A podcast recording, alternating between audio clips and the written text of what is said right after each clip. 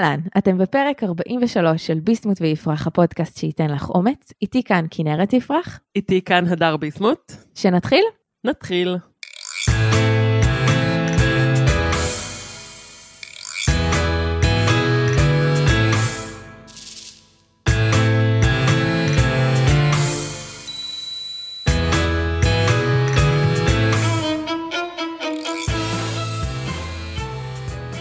לפני שנתחיל אנחנו מזכירות שני דברים. הדבר הראשון, אנחנו עדיין בסגר השלישי של הקורונה ולכן מקליטות מרחוק. זה אומר שהסאונד שלנו לא במיטבו, במיוחד שתי הדקות הראשונות. תצלחו את שתי הדקות האלה ותזכו באחד הפרקים השווים שלנו.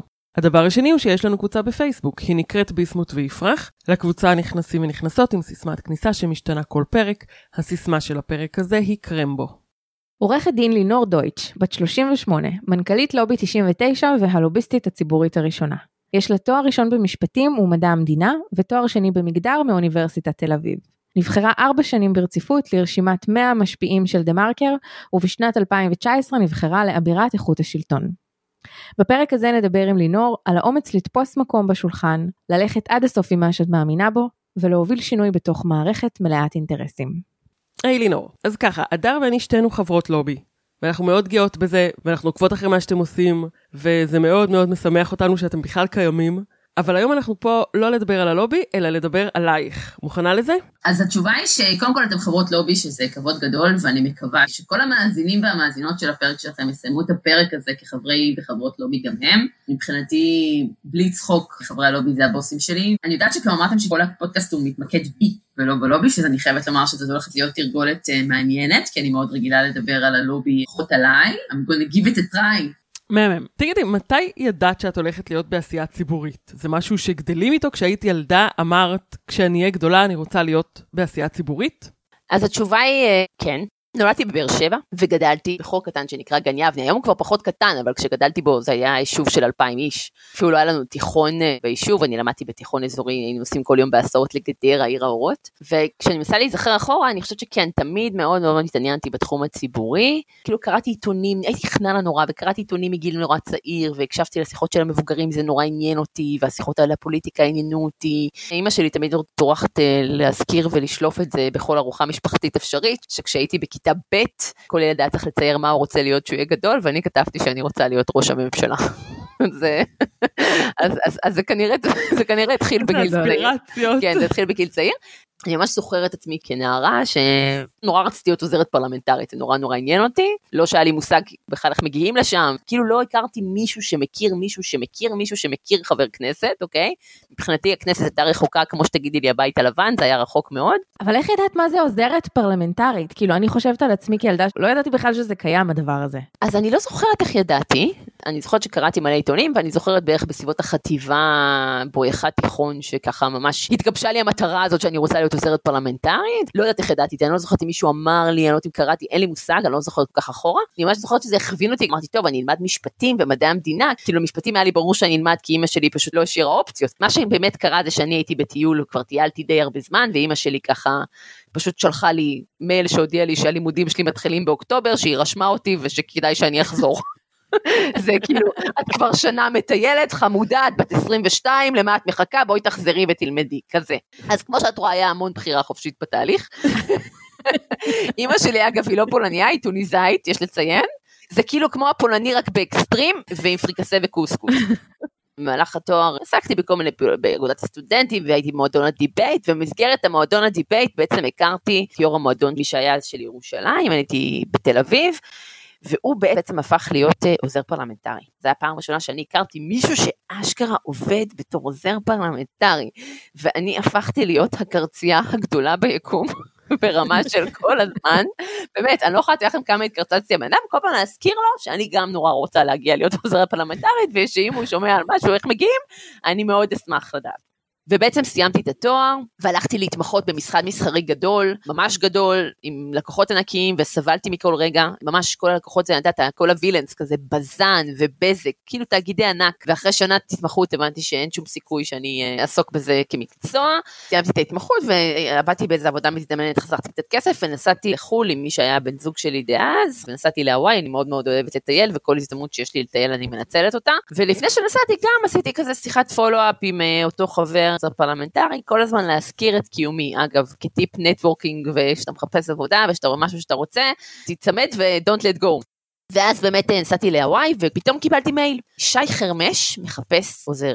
עכשיו, שי חרמש, שמי שכנראה לא מכיר, היה חבר כנסת בקדימה, והוא מחפש עוזרת פרלמנטרית, ואני כמובן אה, מרפרש את הקורות חיים שלי, ואחרי כמה ימים הוא כותב לי עוד מייל, ואומר לי, את שומעת, אה, מאוד התלהבו מהקורות חיים שלך, את בטופ 3, אבל את תצטרכי לחזור לראיון. אנחנו לא בעידן הזומים, חברים, זה כאילו, את יודעת, את רוצה את העבודה, בואי תחזרי לראיון. עכשיו, אני מזכירה לכם שאני בהוואי, יומיים טיסה, וחמור מכך, בדקתי לראות אם יש אפשרות להקדים כרטיס, אין אפשרות, הכרטיס היה non-refundable, וזה 2,500 דולר עלה. יואו. וזה היה אז מלא כסף, באמת לא היה לי כסף, סיימתי להיות סטודנטית במתמחה ולא היה לי שקל, אבל נורא נורא רציתי את זה, ולקחתי הלוואה, קניתי כרטיס וחזרתי לארץ, הגעתי לראיון ממש טרוטת עיניים, והתראיינתי, והסיפור הזה, לשמחתי, יש לו סוף טוב, אחרת זה היה חרא של סיפור, כאילו באמת זה יכול להיות כאילו סיפור ממש כאילו מבאס, אבל לשמחתנו הרבה, יש לו סוף טוב, כי אחרי הראיון הודיעו לי שהתקבלתי. עכשיו, אתם צריכות להבין, אני מנסה באמת להמחיש, יותר קל לי להמחיש שרואים את הפרצוף שלי בפודקאסט, זה נראה לי קצת יותר קשה, אבל אני לא יכולה לתאר לכם את רמות האושר, זה כאילו להגשים חלום, זה משהו שרציתי הרבה מאוד זמן, מאז שהייתי נערה, וכאילו אני מגיע, הולכת להיות עוזרת פרלמנטרית בכנסת, אוקיי? זה היה מבחינתי משהו שהוא ממש ממש היה big deal, זה הייתה ממש הגשמת חלום, וביומי הראשון בכנסת, זה היה מטורף, אני מסתובבת ומסתכלת סביבי על הקירות, על המקום, אני פשוט לא האמנתי שאני שם, זה כאילו לא היה אמיתי, לא אמיתי, לא אמיתי, אה, ובעצם אז התחיל המסלול, שזה היה כבר לפני 12 שנה, כן, אבל התחיל המסלול שהוביל אותי למקום שבו אני נמצאת היום, אם אני יכולה לזכור ממש רגע מכונן, שבנה את התשתית למה שהוא היום לובי 99, שזה הבנה של איך דברים עובדים באמת. בשנה 2009, ואני באמת מגיעה לחדר וצריכה להתחיל לעבוד, פתאום אה, דעת שי, החבר כנסת שעבדתי, אמר לי, אני רוצה עכשיו שתכניסי את הצעת החוק הזאת, תוציאי לי מהסנהדרין ככה וככה, סנהדרין זה המערכת הפעלה של המחשבים בכנסת, ובואי נגיש הצעה דחופה לסדר, עכשיו בואו, אני כאילו בחורה די אינטליגנטית, אה, למדתי משפטים, אבל זה לא משהו שמלמדים, שפה פרלמנטרית, היא שפה שצריך ללמוד אותה. ואני מסתכלת עליו, ולא נעים לי להגיד לו שהוא מבחינתי מדבר סינית, כי אין לי מושג מה, איך אני עושה, אבל אני מעניינת, ואני אומרת לו, בטח אין בעיה, אז מה עושה בן אדם סביר במצב כזה? אני לא יודעת מה איתכם, אני הולכת לשאול אנשים, כי מה, מה אני יכולה לעשות? אין איזה ספר הדרכה לבדוק בו. הלכתי ודפקתי על הדלת של החדר לידי. נכנסת ויש שם איזה עוזר אה, שיושב שם, ואני אומרת לו, היי, אני העוזרת החדשה. תגיד, יש מצב שאתה מראה לי כאילו כמה דקות רק איך מכניסים לסנהדרין, שהוא מסתכל עליהם מבט בהלם, ואומר לי, לא הבנתי, מה את רוצה?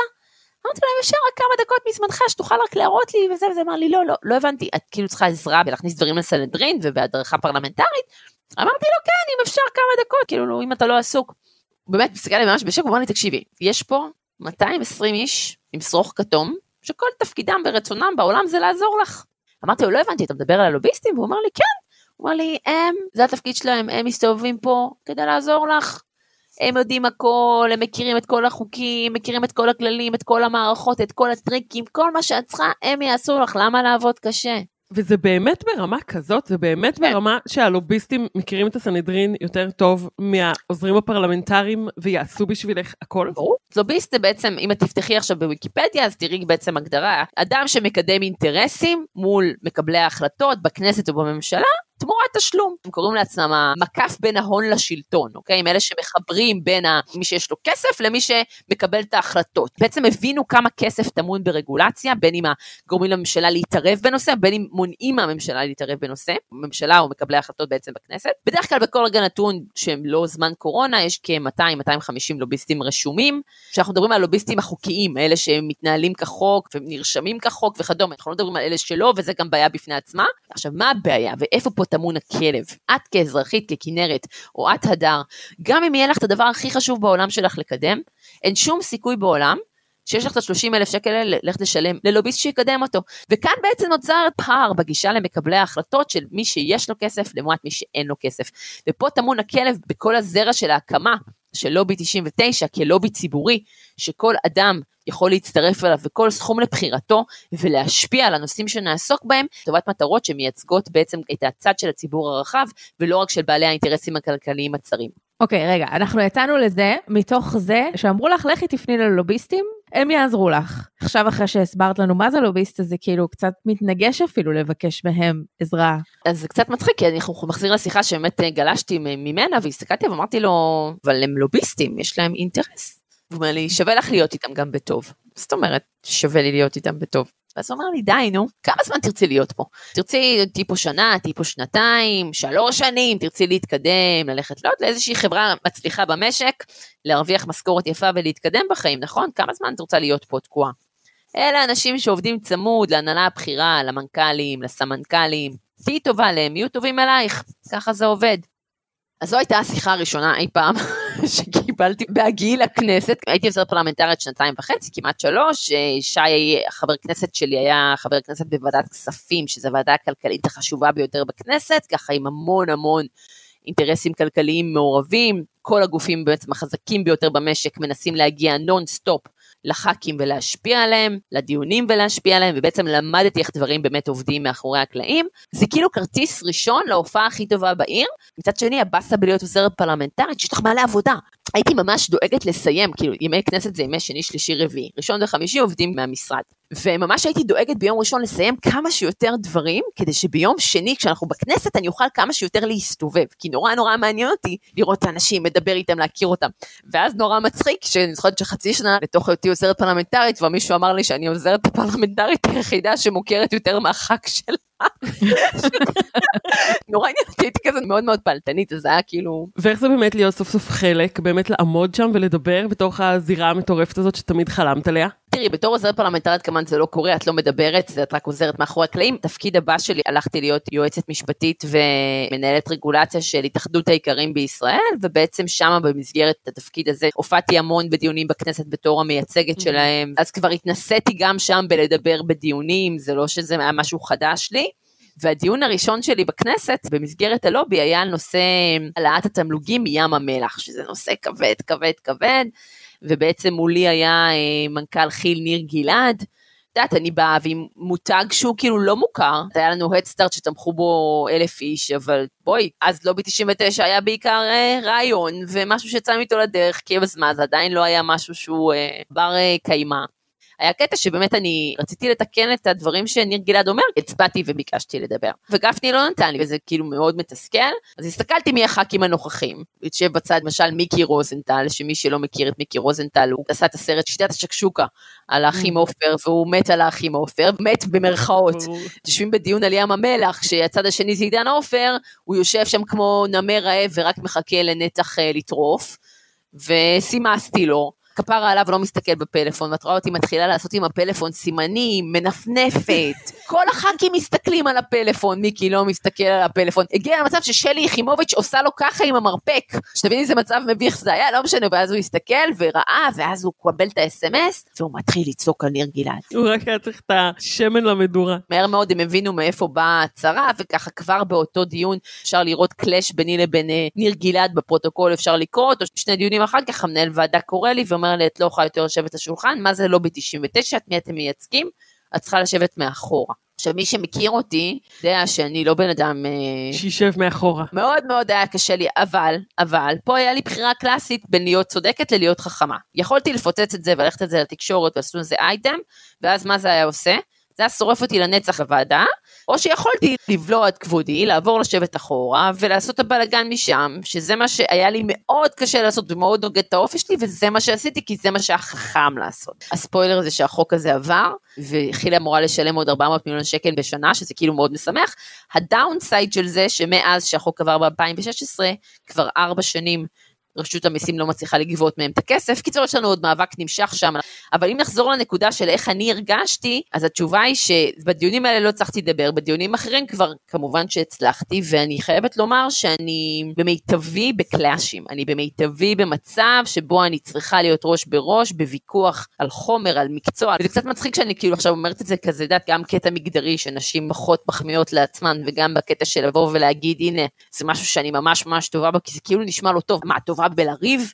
אבל זה לא בעניין של לריב, זה לתפקד ברגע האמת, ברגע הלחץ, במקום שבו את נמצאת מול צד שני שמנסה כאילו לפגוע או להכניע אותך או לשכנע אחרת, ולא רק שלא לשכוח את הנקודות ולא רק שלא לפספס, אלא להיות הכי חדש שאפשר, ואין דבר שאני אוהבת יותר בעולם הזה מלנצח, פשוט אין. התחושה הזאת של כאילו להגיע ולנצח לצד הנכון, בדיון בוועדה, בלהכניס את הסעיף בסוף. את יודעת, היום כבר אחרי חמש שנים יש לי גם קבלות, שאני יכולה גם להגיד את זה בלי להתבייש, בלי להיות נבוכה, כי זה מאוד מביך להגיד וואי, אני ממש טובה בזה, וגם מתוך מקום של הבניות תרבותיות, חברתיות, צניעות ומגדריות וכל... זו תכונה שיכולה להיות כזאת באמת אה, גברית כאילו במרכאות. שאלה אם זו תכונה שאהבת אותה, שהיא אצלך, שיש לך אותה. השיוך הזה של גברי נשי פה, אני מאוד כופרת במקומות האלה של מה גברי מה נשי, זה יותר מקומות שאני חושבת שמה החברה מכוונת אותנו לחשוב. זה נורא מצחיק, בדיוק ממש שלשום זה קרה, קמתי בבוקר לתיוג בפוסט בפייסבוק, משרד קריאיטיב נשי שעשה 20 אנשים שעשו לנו את 2020, ואותי תהיגו תחת האסרטיבית. וזה כל כך הצחיק אותי שהם בחרו מכל הדברים את אסרטיבית, כי תמיד הייתי כזאת, תמיד הייתי מאוד אסרטיבית, אבל בגלל שאני אישה, האסרטיבית שלי יגידו, אה, זאתי היא נורא אגרסיבית. Mm-hmm. עכשיו, אם הייתי גבר, בחיים אף אחד לא אומר לי, תראי את אח שלי, שאח שלי דומה לי מאוד מאוד, בחיים אף אחד בחיים לא אמר לו שהוא אגרסיבי. אבל כשאת אישה, ואת מאוד אסרטיבית, אז זה עובר כאגרסיביות, כי את צריכה להיות זה, ואני תמיד הייתי כזאת. אבל הפידבקים שקיבלתי על זה, היו מקומות שאני צריכה להצניע, במקומות שאני צריכה לא להתרברב. בדיוק קראתי את זה ש- it takes years as a woman to unlearn what you have been taught to be sorry about. וואו, לגמרי. אז זה ציטוט של אמי פולר, וכאילו בדיוק אה, שלחו לי אותו ושמרתי אותו, כי זה פשוט כל כך נכון. ואני מאוד מאוד מזדהה עם זה, כי הרבה מאוד מהלך החיים שלי, וזה אחד המקומות שאני מניחה שגם מאוד פיתחו אותי למקומות של המודעות הפמיניסטית, וללכת ללמוד מגדר, כי פעם אחרי פעם שאת מרגישה שמשהו שאת עושה נכון, ואת טובה בו, ואת מצוינת בו, ועדיין את לפעמים מקבלת עליו פידבק שהוא כאילו לא בסדר, או יותר מדי, או אל תזהרי מדי, אל ת... בהרבה מאוד מקומות את אומרת, אוקיי, משהו פה דפוק לא בי, אלא משהו דפוק בשיטה, משהו דפוק בפידבקים, משהו דפוק בצד השני שאומר לי את זה. זה בסדר להגיד שאת מצטיינת במשהו, בלי להרגיש ייסורי מצפון כאילו עשית משהו שהוא לא בסדר. Amen to that. וזה קרה הרבה שבגלל שאת אישה וצעירה ויפה, שאני בטוחה שגם זה משפיע, אז ביקשו ממך לשבת מאחורה, כמטאפורה כמובן? אז קודם כל תודה על המחמאה, אני לא אלך ואקטר שיישמע כזה אוי אוי אוי, אבל אני יכולה להגיד לך שכן, כאישה צעירה, בטח ובטח בזירה הפיננסית שבה אני מתעסקת המון בכלכלי, את חייבת לדעת להיות פי שתיים טובה, פי שתיים מבינה, פי שתיים חזקה, פי שניים בקיאה, שלא חלילה יעשו לך את המבט המפטיר הזה, שזה דבר שהוא הכי אה, שנוא עליי בעולם. את יודעת, יש משפט כזה, שנדע שהגיע שוויון כשנראה נשים בינוניות בתפקידים אה, בכירים. את רואה מלא גברים בינונים. ואת לא רואה נשים בינוניות, כי נשים צריכות להיות פי שתיים יותר טובות כדי להגיע למעלה. ואני יודעת, עם כל כמה שמדברים על אה, השוויון כבר פה, אני מאוד מאוד לא מאמינה שזה נכון, ואני חושבת שאנחנו, אגב, בקורונה רואים את זה ביתר שאת, כמה בסוף נשים נשלחות למקומן המסורתי, יותר נשים מפוטרות, יותר נשים נאלצות להישאר בבית עם הילדים, יותר נשים נפגעות מהמגפה הזאת, לא מבחינה בריאותית, מבחינה כלכלית, וזה, יודעת, אומר דרשני הרבה מאוד על דברים שכל הזמן מנסים להתכחש שקורים בחברה. את ממש מרגישה את זה בדיונים, שכאילו גבר זה נכון או נכון, דבר בביטחון. ואישה תבדוק את עצמה אלף פעם לפני שהיא תגיד משהו, אגב אני יכולה להגיד את זה גם על עצמי, את מדברת על הדיונים שהיינו אז בים המלח, זה ידעתי את הדוחות בעל פה. ישבתי כל ספטמבר ללמוד את החומרים של הדוחות האלה, ידעתי את המספרים בעל פה. ועדיין, לפני שאמרתי את זה, יודעת, הצבעתי לדבר בקול רם, עדיין נכנסתי עוד פעם ליתר ביטחון לראות שאני כאילו לא מתבלבלת או לא טועה, כי אני לא חושבת שיש הרבה פחדים יותר גדולים לאישה להגיד בקול רם משהו שנתפס כטעות, שיפטרו אותה כטיפשה. אני כן שמחה לומר שכאילו חמש שנים לתוך uh, התנסויות אינסופיות uh, למקומות הכי קיצוניים של קלאשים, במקומות הכי קיצוניים של לשבת בפורום הכלכליים הכי מסובכים, ויטילו בספק פעם אחרי פעם ואני אוכיח אחרת, את יודעת, היום אני, בשמחתי הגדולה, כבר לא נמצאת במקום הזה של. הסלף דאוט, למרות שאני כן עדיין אתכונן לדיונים ואהיה הכי ספצית כי זה האופי שלי ואני לא אבוא אף פעם לא מוכנה, כאילו כל הזמן הנטל הזה הוכחה של להוכיח שאת כאילו גם חכמה ולא רק יפה ושאת גם אה, אינטליגנטית ומצליחה ולא רק אה, אישה. אישה. כן. את יודעת, עבדתי פעם במוסך. כבר אני מעריכה אותך יותר, כן. והבוס שלי שם אמר לי באיזשהו שלב, יהיה לך מאוד קשה למצוא בן זוג, את אישה מאוד חזקה ואסרטיבית. כאילו יותר קשה לנשים שהן חזקות, חכמות, ככה למצוא בן זוג, למצוא מישהו שיתאים להם. עכשיו עזבי, אני שמה את זה בצד שאני עדיין רווקה. אני אשים את זה בצד רגע. תדעי לך שהחברות הכי מוצלחות שלי עדיין רווקות, הכי מוצלחות. אוקיי, אז אני רוצה רגע לשאול ביחס לתכונת אופי הזאת, שאת אומרת כן. שהיא תמיד הייתה חלק ממך. נכון. אז אני אומרת, רגע, יכול להיות שיש אזורים שבהם זה באמת ממש מתאים, כמו במה שאת עוסקת בו, אבל השאלה אם זו תכונה שתמיד שירתה אותך גם במקומות אחרים, כאילו איך, איך את חיה עם התכונה הזאת בעוד מקומות? אז זו שאלה ממש ממש טובה, הדר, וכן בשדה של מציאת בן זוג. אני ממש זוכרת שכמו שאת אומרת, זה היה מאתגר. זה היה מאתגר כי אני מאוד חזקה ומאוד דומיננטית. הכרתי בסוף את אורן, שהוא אישי היקר, היה ממש מקום שהרגשתי שמישהו שאוהב אותי ומעריך אותי ומעריץ אותי על התכונות האלה, ולא מחפש לרגע להקטין או להיכנס איתנו לקלאש, וזה עדיין עובד, טפו טפו, אנחנו ביחד שמונה שנים וזה גוד מאץ'. אני רואה אבל חברות שלי, שבאמת יש לי חברות שכל אחת אה, יותר מוצלחת מהשנייה, באמת חמסה, ואת ממש רואה שככל שהבחורה יותר מוצלחת ויותר חכמה ויותר אסטיבית, יותר קשה. מצד שני זה כאילו מקום שממש באסה להתפשר עליו, אתה מבינה מה אני אומרת? ברור. כאילו החלטה שהיא חשובה מדי, וברגע שמישהו מנסה להקטין אותך, זה לא מקום שאת צריכה להיות בו, גם אם המשמעות היא להיות לבד.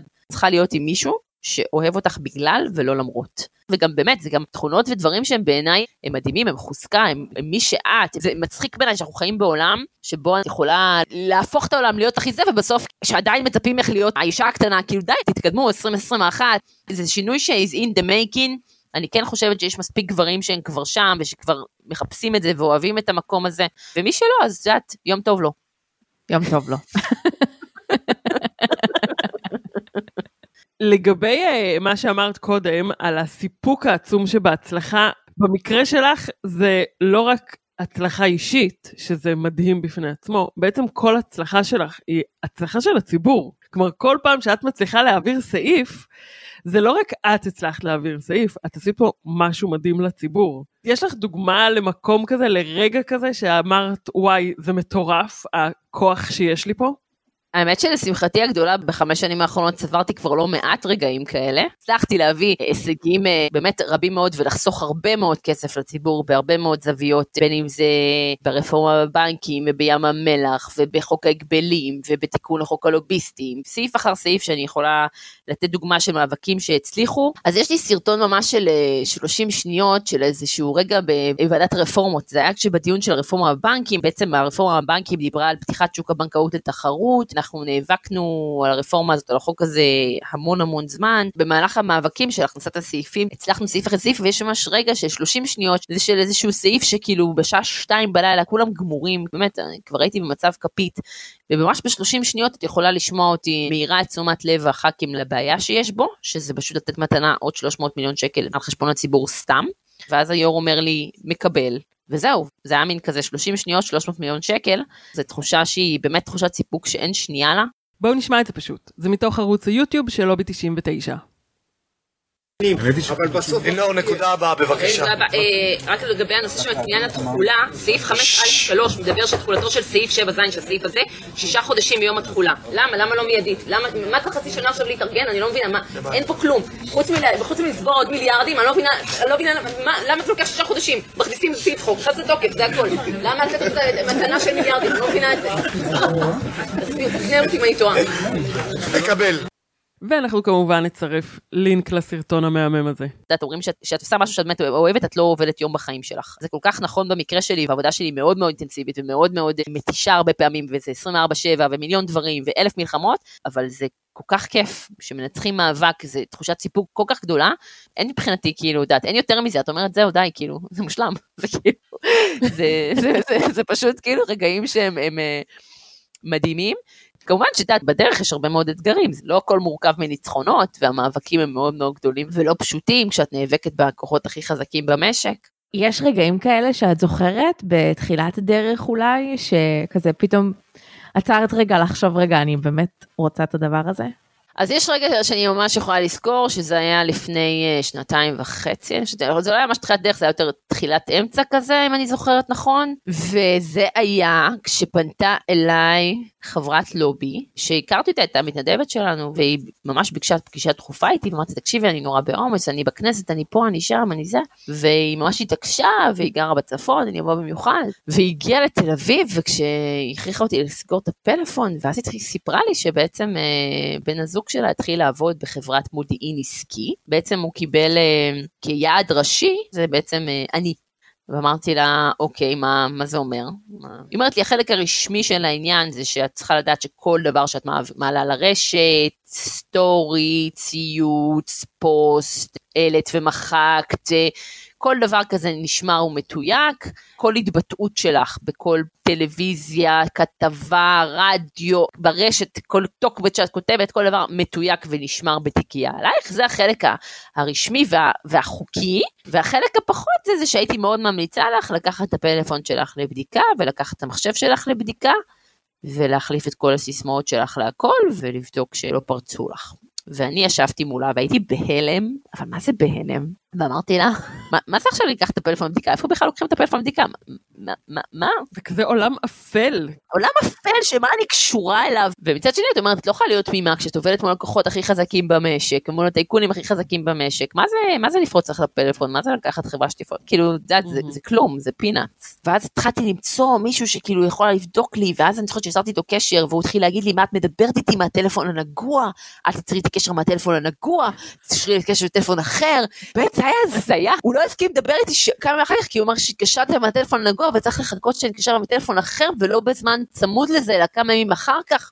וגם קבענו מקום, כי אולי עוקבים אחריי, אני צריכה ללכת לפגוש אותו במקום אחר, וזהו, ואז הוא מצא שהייתה לי תולעת על הפלאפון, ואז כאילו הייתי צריכה להחליף פלאפון, ולהחליף את הסיסמאות להכל, ולעשות דאבל אימות אה, דו-שלבי, אגב ממליצה לכל מי שזה לעשות אימות דו-שלבי למיילים שלכם, זה היה רגע שאת אומרת, what the fuck? מחשבה שמישהו ראה לי את הוואטסאפים, זה הרגשה שכאילו ממש חילול אה, נורא אישי, זה הרגשה מגעילה. ואז באמת בהמשך גם נודע לי שהיה לי חוקר פרטי על הבית. וואו. דיברנו קודם על רגעי סיפוק, אז הרגעים הפחות זוהרים זה לגלות שבאמת אה, הצפנת מספיק, זה כאילו נורא מחמיא, כי הצפנת והפרעת מספיק ועלית להם מספיק כסף כדי אה, שינקטו נגדך שיטות פחות זה, אבל בעיניי זה כאילו לצאת מכללי המשחק שאני מכירה, או מכללי המשחק שאני מוכנה להתנהל בהם, זה מאוד מאוד קשה. זה כאילו מבאס לגלות יותר ויותר כמה המשחק מלוכלך, יותר מאוד ויותר מלוכלך, ויותר, מאוד מאוד כאילו, מלוכלך, מאוד מלוכלך. אין לזה שום גבול, אין לזה שום לא. גבול.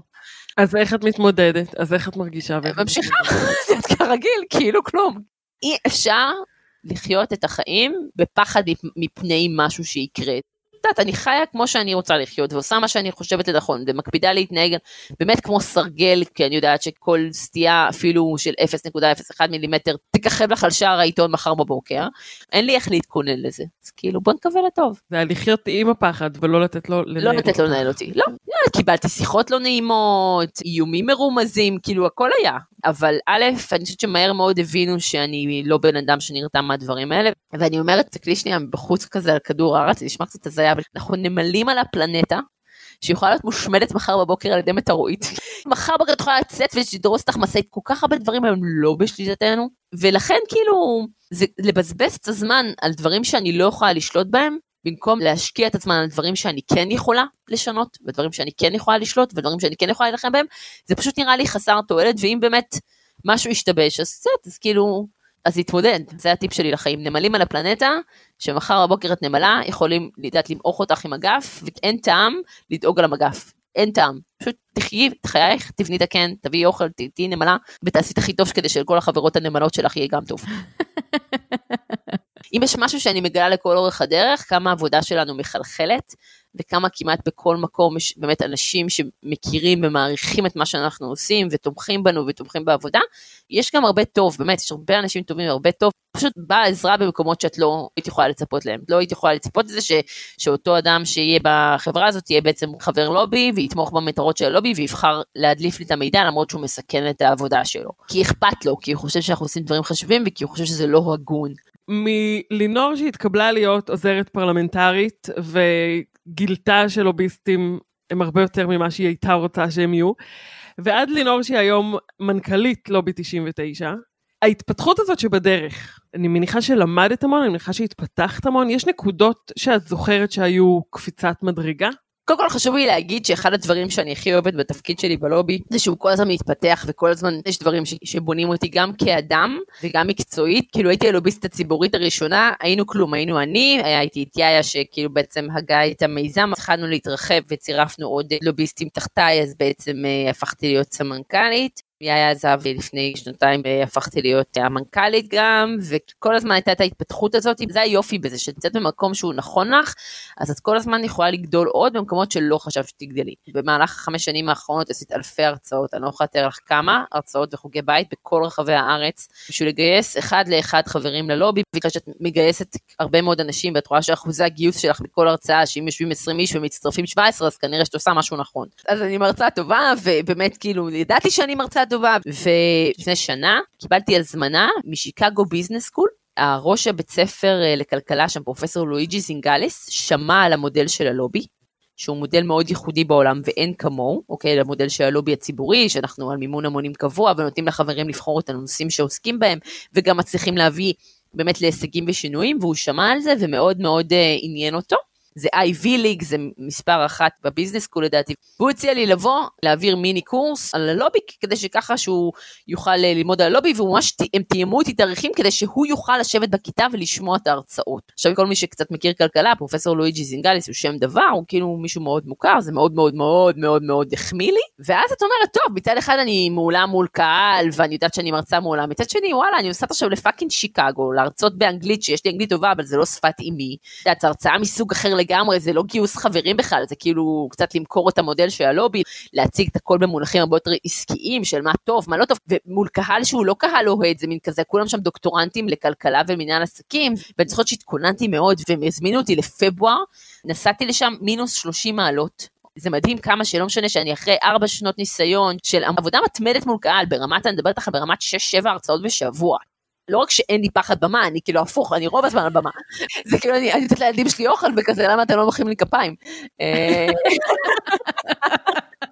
לא משנה, וזה היה מאוד מאתגר, ונסעתי ועם כל זה, ואז אני אעשה make a long story short, כאילו העברתי בעצם שתי הרצאות שם, שזה כאילו מיני קורס של שני שיעורים, והייתי מעולה.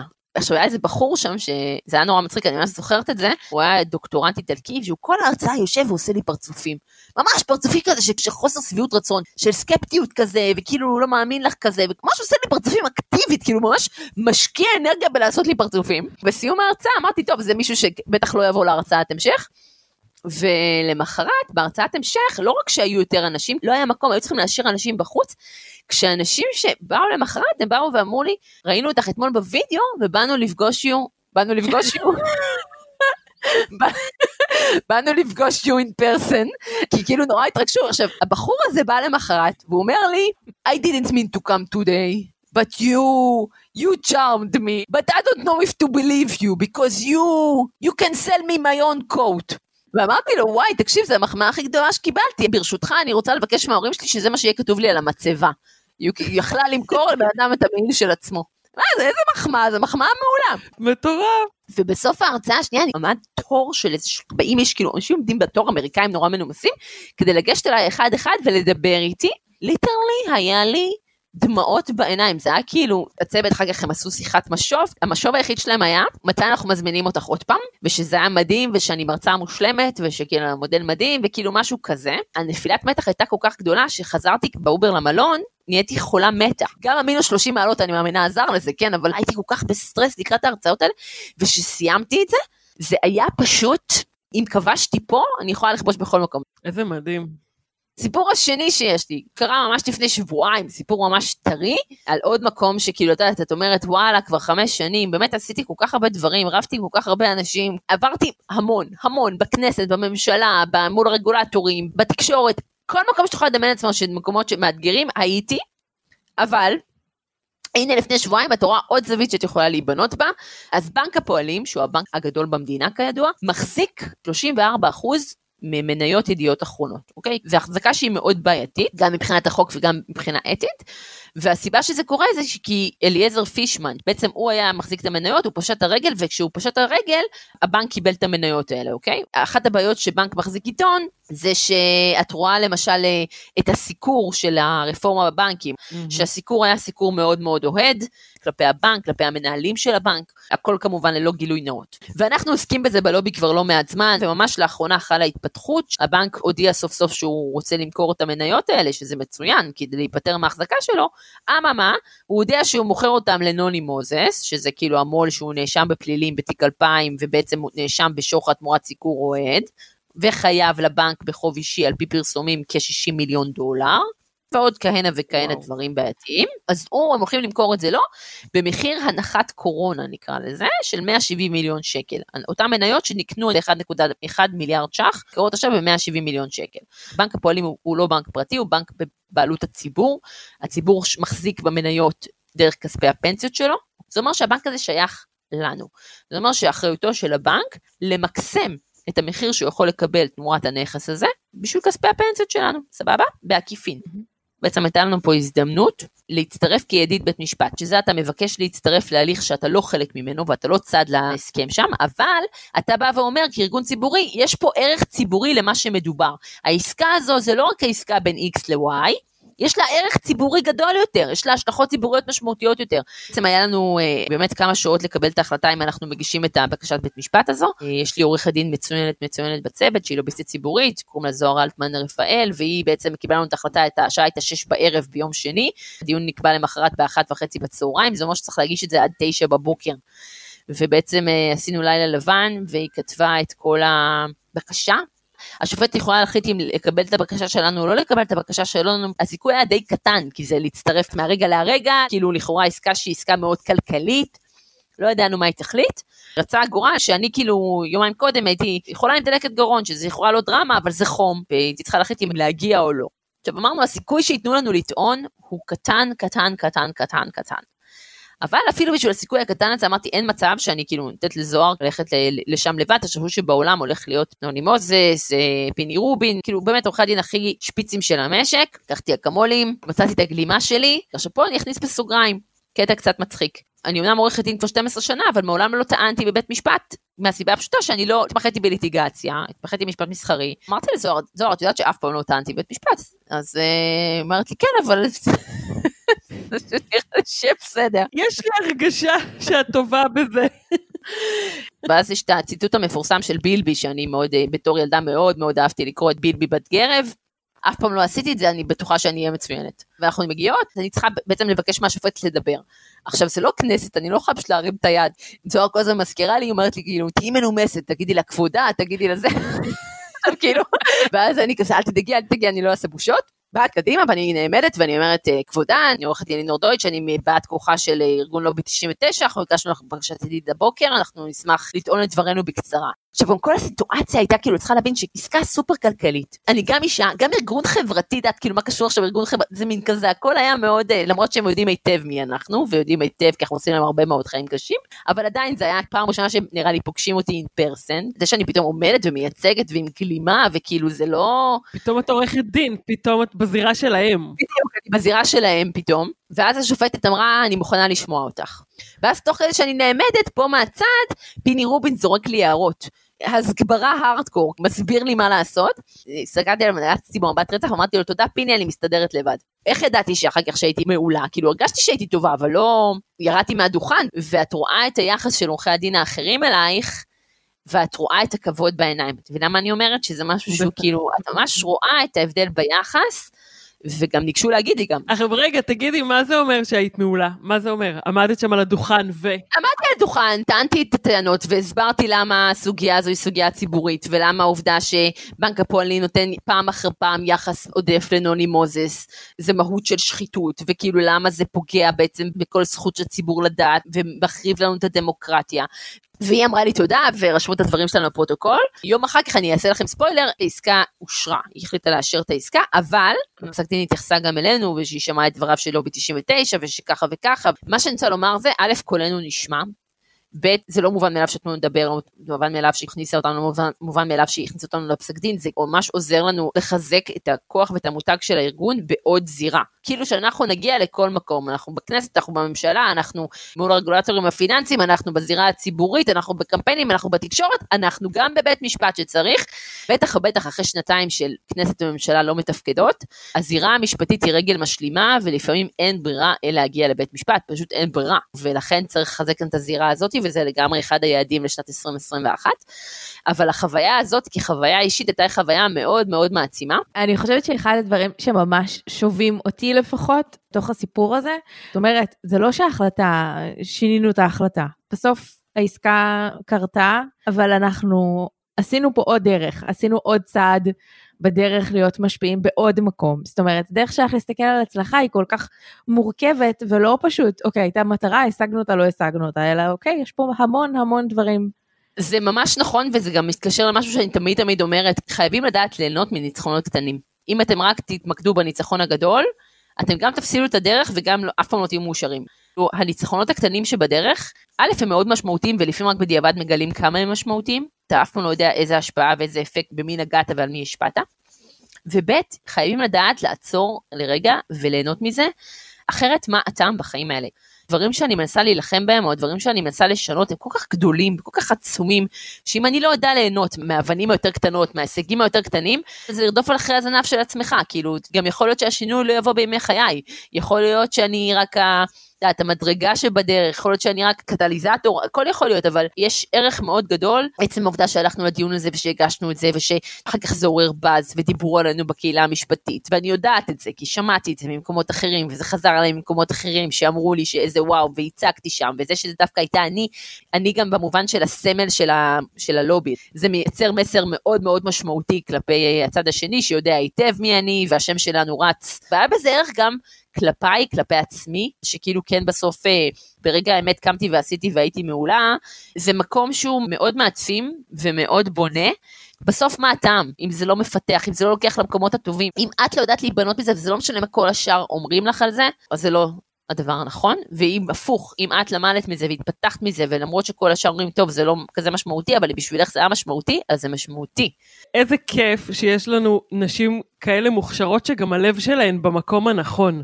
כל, את יודעת, כל הפיני רובין ואלה שלוקחים את כל הכישרון המטורף שלהם ורותמים אותו לווילאנס, כמו שאת קוראת להם. אז זה מצחיק שאת אומרת את זה, כי כשיצאתי מהדיון, זוהר אומרת לי, תקשיבי, את יכולת לעשות מיליונים כליטיגטורית. ואני אומרת לה, אני יודעת, וזה פשוט לא מעניין אותי. כאילו, זה פשוט לא מעניין אותי.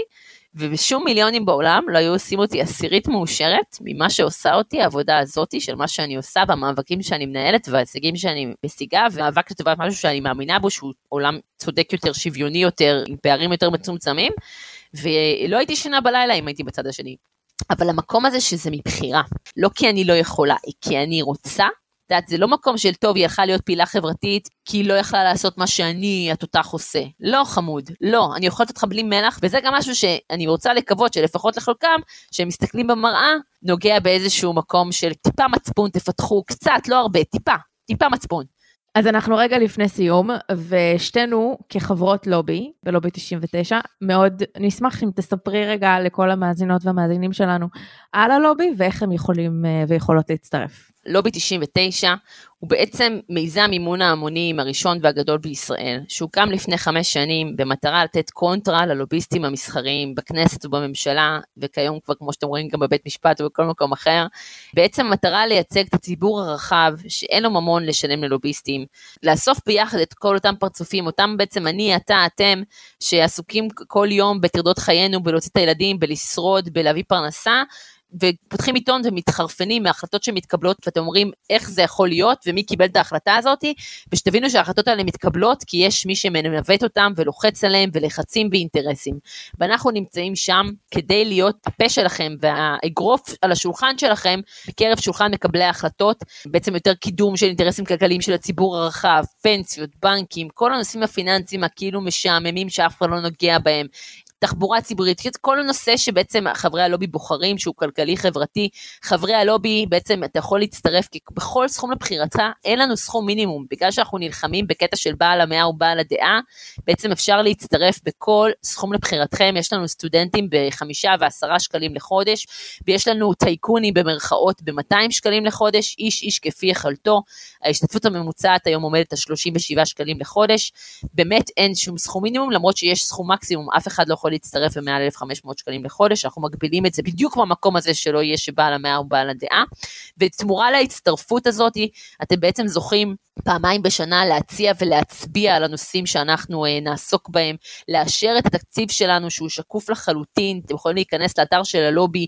לראות בדיוק כמה אני מרוויחה, כמה מרוויחה הסמנכ"לית, כמה עולה השכר דירה, כמה כל שקל מהראשון עד האחרון בעצם הוא שקוף לחלוטין, חברי הלובי הם הבוסים שלנו, הם אלה שמקבלים את ההחלטות המהותיות, אנחנו לא עושים שום דבר שהוא שום צעד שהוא uh, דרמטי בלי לדבר קודם עם חברי הלובי ולעשות הצבעה מסודרת, ומה שאני בעיקר רוצה לסיים את הפרק הזה ולהגיד, אם הגעת עד הלום או הגעת עד הלום ושמעת עד עכשיו, אנחנו צריכים אתכם איתנו, למה? יש שני אלמנטים שחשובים, אחד זה הכסף, כי אנחנו לא לוקחים שקל שאינו מימון המונים, אנחנו לא לוקחים לא תרומות, לא לוקחים uh, מחברות, כלום, רק מימון המונים, וככה גדלנו באופן אורגני והגענו למצב שהיום שיש לנו תקציב, uh, בימים אלה לוקחים את הלוביסט השמיני שלנו, שזה מדהים, אבל זה עדיין טיפה בים אל מול ה-250 של הצד השני. הדבר השני זה הכוח הציבורי. כשאני עמדתי מול ח"כים בסוף השנה הראשונה והיה לי 800 חברים משלמים, והכוח שלי וההאזנה אליי לא הייתה אותו דבר כמו שהיום אני עומדת ומאחורי יש כוח של 8,000 חברים משלמים. וזה לא אותו דבר כמו שיהיה מאחורינו 80 אלף חברים משלמים. יש משמעות למספרים, ולכן מלבד הקטע של הכסף, גם אם אין לכם הרבה כסף, אז תצטרפו בסכום סמלי. והערך פה הוא גם הכוח של הבן אדם הנוסף שמצטרף. אם אתם זוג ואתם רוצים להצטרף ל-50 שקלים לחודש, בבקשה תצטרפו ב-25 ו-25. למה? כי זה עוד אנשים וזה מכפיל כוח וזה משמעותי. איזה רעיון מדהים. פוליטיקאים, מקבלי החלטות, מבינים מספרים. וכדי שזה יהיה משמעותי, אנחנו צריכים שזה יגדל. ואני מזמינה אתכם לקרוא באמת על ההישגים של הלובי, על מה עשינו, איזה דברים, תעקבו אחרינו ברשתות, בפייסבוק, בטוויטר, אחרי הלובי, אחריי, מדווחים כל הזמן על כל מה שאנחנו עושים. בואו להשפיע אה, הרבה יותר מפעם בכמה שנים בקלפי, או במקרה שלנו פעם בכמה חודשים. אפשר לשנות, ונותנים לכם פה אופציה אמיתית לשנות, אז בואו תעשו את זה. אנחנו כמובן נשים את כל הלינקים לכל דבר שלינור אמרה בתוך האתר שלנו, בסיכום של הפרק. חשבתי ללכת להכפיל עכשיו את ה... זה שלי, אבל לא, אני פשוט אתן למטי. אני אגיד שמטי ישים עוד כזה בשביל שיהיה שני חברים. שיכתוב, אחר כך כתוב מאיפה הגעת, שיהיה כתוב דרך הפודקאסט של הדר וכנרת, ואז יהיה מצטרף ראשון דרך הפודקאסט שלכם. ככה אנחנו נדע מאיפה הגעתם. מעולה, מעולה. אנחנו דורשות לדעת את הנתון. כן, ואז נוכל לתת לכם ככה בסוף הזה, להגיד לכם בדיוק כמה חברים אתם הבאתם ללובי 99. יאללה, תעשו לנו כבוד, מאזינות ומאזינים יקרים, תעשו לנו כבוד, תצטרפו דרך הפודקאסט. לגמרי. ותודה רבה לכן על הזמן, והיה לי כיף, באמת שהיה לי כיף. בא לי לשתות לכם קפה, בא לי לבוא לתלמי אלעזר כדי לשתות לכם קפה, מרוב שאתם חמודות. נעשה את זה. המון המון תודה, ולכי לנצח את הרעים. תודה רבה לינור, מאוד שמחנו לארח אותך, ואנחנו מחכות לעשות ולהשפיע ולהיות איתך בכל דבר, אנחנו לגמרי גב חזק. תודה רבה, נהניתי מאוד מאוד מאוד. טוב, אז אה, רגע לפני שמסיימות, אנחנו רק מזכירות שיש לנו קבוצה בפייסבוק שנקראת ביסמוט ויפרח. לקבוצה נכנסים ונכנסות עם סיסמת כניסה שמשתנה בכל פרק. הסיסמה של הפרק הזה היא קרמבו.